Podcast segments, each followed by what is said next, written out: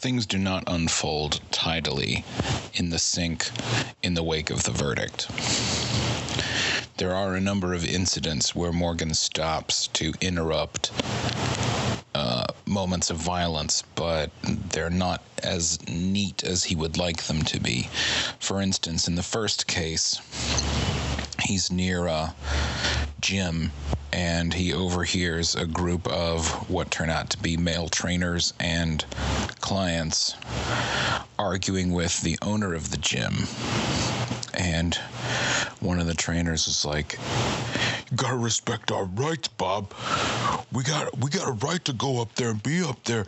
They're per- they're persecuting these guys, man. They're guys like us. One of those guys, he's my client. We gotta go up there, man. We gotta do something. We gotta stand up for their rights. You gotta let us." And he's like, "I don't have to do shit.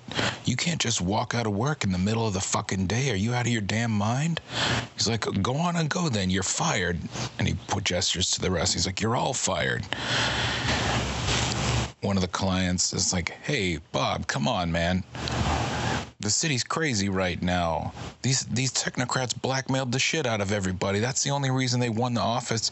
Now they're going to turn around and prosecute everybody from the Strong American Men Party they can get their hands on. It's ridiculous. I think you I think you ought to let these guys go. You can't threaten their jobs for that." He's like, "I can do whatever I want. I own this business. If you don't want to come back, don't come back. Get the fuck out of here." So a bunch of those guys, there's a group of about 12 and, you know, 9 of them huff off. They're like, "Fuck you. We're going to city hall. We're not going to put up with this." Like those technocrats are going to f- find out what's coming to them, you know, when there's, you know, when there's hundreds of us there, blah blah blah. Um, they're like this technocrat government, blah blah blah, and they they stomp off. But the the three guys who are left continue to argue with the owner, and while while one of them, one of his trainers, is arguing with him, trying to be reasonable. Um, one of the clients pushes past. You can, or Morgan can see him go back into the gym, and he goes over to one of the weight machines and starts rocking it back and forth. And the owner is like, What are you? What the? He turns around, and the guy has succeeded partly by injuring himself, but he's pushed over one of the weight machines and he hauls himself back up unsteadily and goes over to another one. And you can hear him, Morgan can hear him yelling from in there. What's with using all this technology to lift weights? Why don't you just fucking lift some weights like a real man? Free weights. No need to have all this technology in here. So the owner runs back in. This is when a fight ensues. Morgan is able to intervene in a timely way and prevent anybody from getting badly injured. The one guy who's been knocking machines over, he just locks him up, puts him in a in a hold, and and lets him go to sleep. Uh, he remonstrates with the guy's friends, and they're like, "All right, all right, all right, we'll just get him out of here. We're not going to do anything else." He's only damaged a little bit of this guy's property, but the business at his gym is going to be really bad for a long time now. And there are other incidents like this. Even moving as quickly as he can, Morgan finds himself having to sort of split his attention between groups of men heading toward. It's not City Hall. I said City Hall earlier, but it's actually the courthouse. Um, he has to divide his attention between groups of angry young men heading for the courthouse to sort of join this spontaneous rally that they imagine is happening, and uh, other slightly smaller groups who are sticking around where they are to cause trouble, who are just like venting their anger then and there. So he has four or five encounters with groups of angry young men, some of whom are explicitly aligning themselves with the Strong American Men Party, others of whom are just like, yo, this, this government's going too far. They can't just bust on people for uh, saying what they believe. So he's picking up this idea that a lot of people think the Sync 7 have been uh, basically sentenced to jail time for some sort of political demonstration. Um, that is not how the incident was covered in the River City Revel, so he's starting to wonder where this perception comes from. Maybe Johnny Jack on the Berg portrayed it that way, or maybe these are people who get their news elsewhere from some website or through social media or whatever. But there's a sort of alternative narrative out there about what happened. In fact, he overhears at one point some reference to the technocrats tame superhero or the technocrats uh, masked enforcer or whatever. Somebody somewhere has written about or spoken about him as if he were already on the TPP's payroll and had showed up to like bust up the Sync 7 as their instrument. So somebody out there is slandering him. So when he gets a moment to breathe, it's about two in the afternoon. He hasn't eaten yet. He's getting really hangry. He's already anticipating the next group of, you know, pro strongmen thugs he's going to run into are going to get it worse than the rest unless he can get a sandwich. When uh, he has a moment to sort of check in with the wider world, he's roughly equidistant in narrative terms, if not in, you know, diegetic physical terms. He's somewhere between Roland's office and Bianca's apartment. So you tell me if he would rather hear an update on the unfolding situation from Roland or from Bianca, and you can sort of start off the encounter however you like, and I'll pick it up from there. Morgan's kind of torn between this decision, but he is going to go and uh, see Roland real quick. He knows that Bianca is a uh, you know competent woman that does not need him, but if he if he kind of gets a, a, a, gut feeling and intuition to go check on her, he will. But he kind of he wants to see what Roland uh, has on the the technocrats as to what they're doing. So he's gonna rush that way, and you know he wants to have a just a quick conversation. He he'll probably just come straight in through the window unless he looks in and there's somebody in there. Uh, then he will impatiently wait outside, but you know he'll just come in and you know a- ask for a, a quick rundown on the on the situation to make sure that the technocrats aren't going to do something uh, stupid along with all the uh, strongman supporters. And uh, are the are any of the technocrat supporters like? counteracting what's going on or um, uh, you know what I'm trying to say are, are, they are they reacting or responding in any particular fashion violence or they just kind of keeping their heads down and letting the this other party go at it and also is the anti uh, meta political party uh, responding or have any particular leanings? Morgan is not getting a danger vibe around Bianca, so there's no division in his interests there. He heads over to Roland's office, and the window is open, so apparently he is expected. He hops in there and Roland is sitting there with his shirt unbuttoned and a cig hanging out of his mouth. he's just like, Mark, listen, it's uh, it's gonna get gross over there by the courthouse. Morgan's like, you know, you can stop using that voice. I know you don't really talk that way. And Roland gives him a confused look, which is staged, and continues. He says, This is just the beginning. I'm telling you. You know, the uh, things I put in place there on the rooftops, my little uh, eyes in the sky. Well, I saw a bunch more of those little fly-in things going up last night and this morning. TPP's putting a lot of hardware in the air. I don't think this business over at the courthouse is going to make it any better. Going to give them an excuse, really. So he stands up, he starts buttoning up his shirt, puts his cig out in an old beer bottle. Actually, it looks like a beer bottle, but on closer examination, it's a bottle of like sarsaparilla or something. And he's like, I got another thing I have to look into, but you might want to get over there. I think. Oh, hold on. He opens a drawer in his uh, desk and pulls out a little box, pushes it over to Morgan, and it's just like a plain brown paper, you know, cardboard box.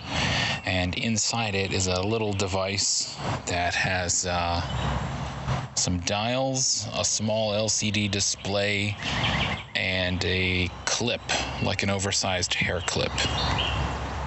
And he's like, it's a radio. You can adjust the station here. Here's the volume. And this little gizmo tells you what the name of the station is. It's not much, but I figured you could use it. He shrugs. Like, guy I took it off of, he won't be needing anything like that for 10 to 20. Anyway, he puts on an old fedora. It's like, I'd say let me walk you to the door, but I know you don't have any use for that kind of thing. And he sort of makes an awkward squeak with his shoe on his way out, spoiling his big exit, but he leaves you with that.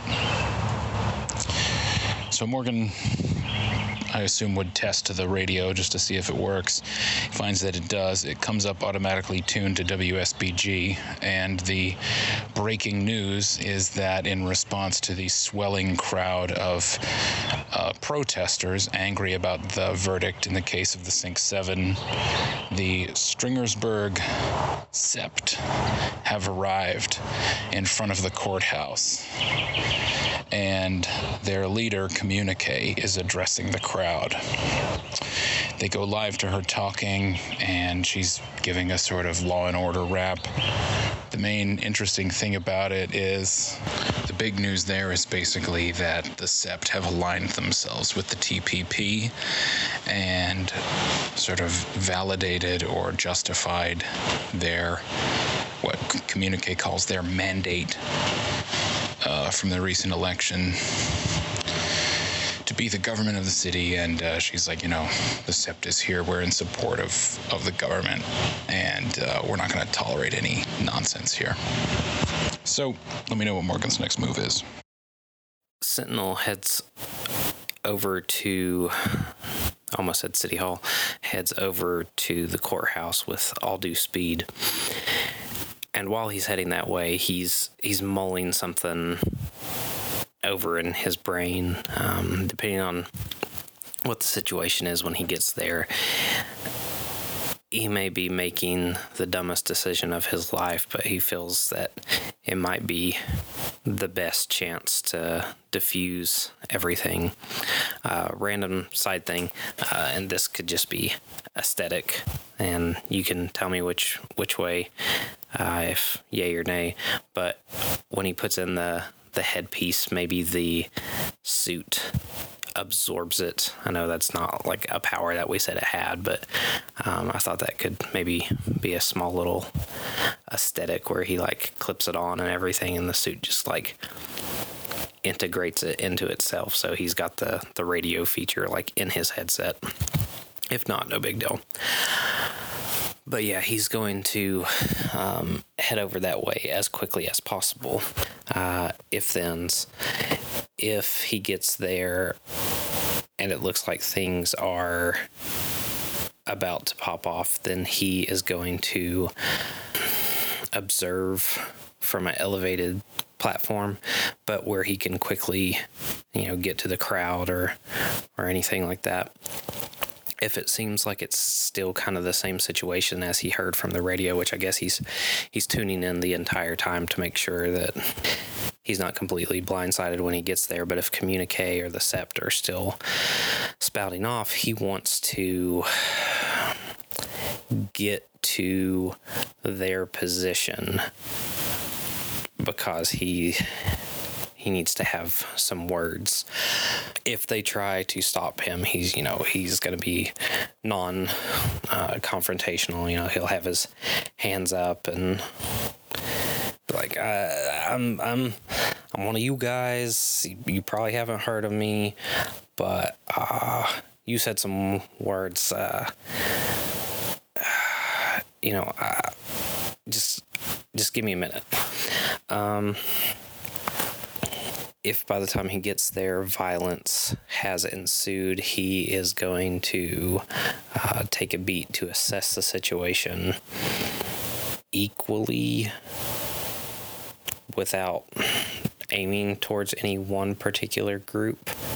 Try to uh, not non not non violently, but non lethally as possible. Break up the fighting. Do what he can for you know knocking out without breaking anything. Uh, so yeah, if the SEP gives him room to speak. Ooh, okay. Uh, if they don't give him room to speak, he's going to slink back off, but maybe find a bullhorn in one of the cops' cars if things still haven't escalated, and he'll get back up onto a raised platform with the bullhorn. Morgan reaches down to clip the radio onto one of the shoulder flaps of his suit, right near where the scarf billows out. And in fact, as soon as he does so, the scarf buckles, warps, and folds the little radio unit in. It's still bulging out a tiny bit, but it just looks like part of the suit's decoration. And he finds that he can hear the radio in a strange way vibrating through the fibers of the suit's outer layer. Translation Yes, the radio is integrated into your suit now, no problem. Morgan heads across the rooftops toward the courthouse. And as he's going, WSBG The Berg has one of its earnest young reporters, Lupus Andretti, on site. He's giving the rundown of the situation. Morgan tunes in at a point where he's saying, Going now to the lawyer for the Sync 7, Giles Griles. Mr. Griles, can you give us your opinion on the verdict and uh, this counter demonstration that's come about as a result? And Griles says, Well, of course, Lupus, this is uh, completely ridiculous. My clients threw themselves on the mercy of the court, pleading guilty, even though the charges were outrageous. Uh, we're talking about an act of political speech here. We're talking about young men who were just expressing their uh, very healthy and uh, reasonable concerns about the bizarre manner in which the Technological Progress Party swept into county and citywide offices in such an unprecedented way, and how that act was uh, well, disrupted, we could say, or violently dispersed by a masked vigilante. I don't use that word lightly. We have a number of very fine metahumans in Stringersburg, some of whom I would call heroes. This one I'm not so sure. We don't even know anything about this person's identity. So I just, you know, I would ask the community to look at that, the facts of the case, and make their own judgment about that uh, lupus. Uh, yeah. By the time Morgan gets to the square outside of the courthouse, the crowd has grown to hundreds. He can see the sept standing pretty much on the steps of the courthouse, at the top of the steps, right outside the door. They appear to be holding the crowd back. Around the periphery, he can hear young men shouting, Amidst the strongmen's slogans and general insults toward the city government and the TPP, he can hear young men saying, if we could just get in there, we need to see that judge. Let's get our hands on him. So it's obvious that the sept are actually protecting somebody from something. Standing by the sept among or slightly behind their their little physical wall. The wall of their bodies are the chief of police of the city and the sheriff of the county both of whom are known to be strongman supporters. The sheriff in fact a card carrying member of the party elected as such uh, while the chief of police is just sort of known to be sympathetic Morgan's making his way closer to where they're standing. Communique is no longer addressing the crowd, but she's in a position to do so. She apparently was up until earlier. The WSBG reporter sounds like he's down below, going amongst the crowd. He sounds a little out of breath, frightened, not sure what's going to happen to him. There are police up on the courthouse steps and all around the perimeter of the square. They don't have their weapons out. Many of them seem to be conversing with the crowd as Morgan picks his way over toward what might be described as the heart of this uh, little standoff. As he gets over there, he can see some commotion. There's a little hurried conference among the sept, and he can see a tall woman in a sort of scandalous version of a nun's outfit, a sort of greenish lizard looking guy. Well, actually, I'm just going to go ahead and say that Morgan knows who the Sept are. So, um, scratch that. There's a bit of commotion around the entrance to the courthouse. He can see the Sept have a hurried little conference with each other. As they do that, the. Okay, so Sister Catastrophe, uh, the gecko dude, the reptile man, salamander.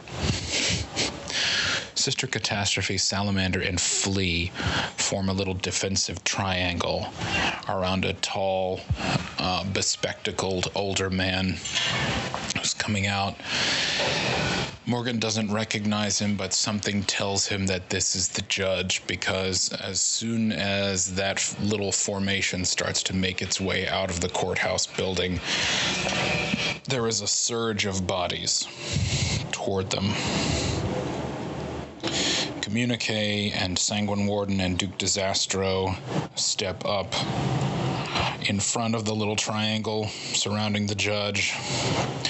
Duke Disastro triggers some little device that makes a huge pyrotechnic display of some kind. Distracts the crowd for a moment. Then Communique pulls up a, a very sophisticated high tech version of a bullhorn. It's actually a little platform. She stands on it, and you can see a sort of shim. Morgan can see a shimmer in the air as soon as her feet put pressure on this little plate. And uh, when she speaks through that shimmering field, her voice is magnified, amplified, and it just sort of booms out from there. She tells the crowd, If we can have your attention, please, Judge Hartshorn has some remarks that he'd like to make. I'm sure you all want to hear what he has to say, so please give him your attention. It takes a while for the roar of the crowd and their confused surges of action and then inaction to subside. After a couple of minutes, people sort of moving around, shouting, and then deciding better, they do actually quiet down. When the man begins to speak, Morgan remembers a little bit about him. His name is Winthrop Hartshorn. He's a he's a British exile. He's been in the U.S. and in Stringersburg for 40 of his 60 plus years. And he has a reputation for being a very traditional sort of judge. So when he clears his throat, it begins to speak in a sort of cultured British accent. It's exactly what he and many members of the crowd would have expected. Judge Hartshorn says, In the matter of the so called Sync 7, I should like you all to know that my hands are effectively tied. I have been made well aware of what the city government wants in this case, and rather than further destabilize the situation by undermining that recently elected government, it was in the best interest of the court, the city, and everyone involved that the defendants receive the maximum sentence. He goes on, Furthermore, it is the opinion of this court that our noble city, beleaguered by economic decline and the growth of the criminal element, needs vigilantism of any sort, like it needs a proverbial hole in the head. Any person, whether they be a mere human in company with his fellows, expressing his views through violence, or if they be a mutant, psychic, occultist, or beneficiary of technological or chemical enhancement, cannot take the law into his own hands. Those who attempt to do so must be brought to justice. That is all. And I thank you for coming here in the spirit of democracy to express your views. Good day. So at this point, Morgan sees his opening and makes for the platform. He's positioned himself such that at this moment he can like jump, flip, do a handstand or whatever and get right up near the crowd. Or not the crowd, sorry. He's positioned himself such that with an acrobatic maneuver, he can land right near the sept. When he does so, Sister Catastrophe, Flea, and Salamander assume that he's come for the judge, and they react defensively. Duke Disastro whips around and attempts to blind him with powder or some sort of light held in his hand or something like that. But I'll just go ahead and say that it doesn't work and that Morgan gets a chance to speak. Like you told me, he sort of raises his hands, tells them he's not there to fight, that he has something to say. So, whether or not the Sept will give you a chance to say what you want to say is going to depend on a roll. So, I'd like you to do a diplomacy check of some kind because uh, I do want to leave it up to chance in this case.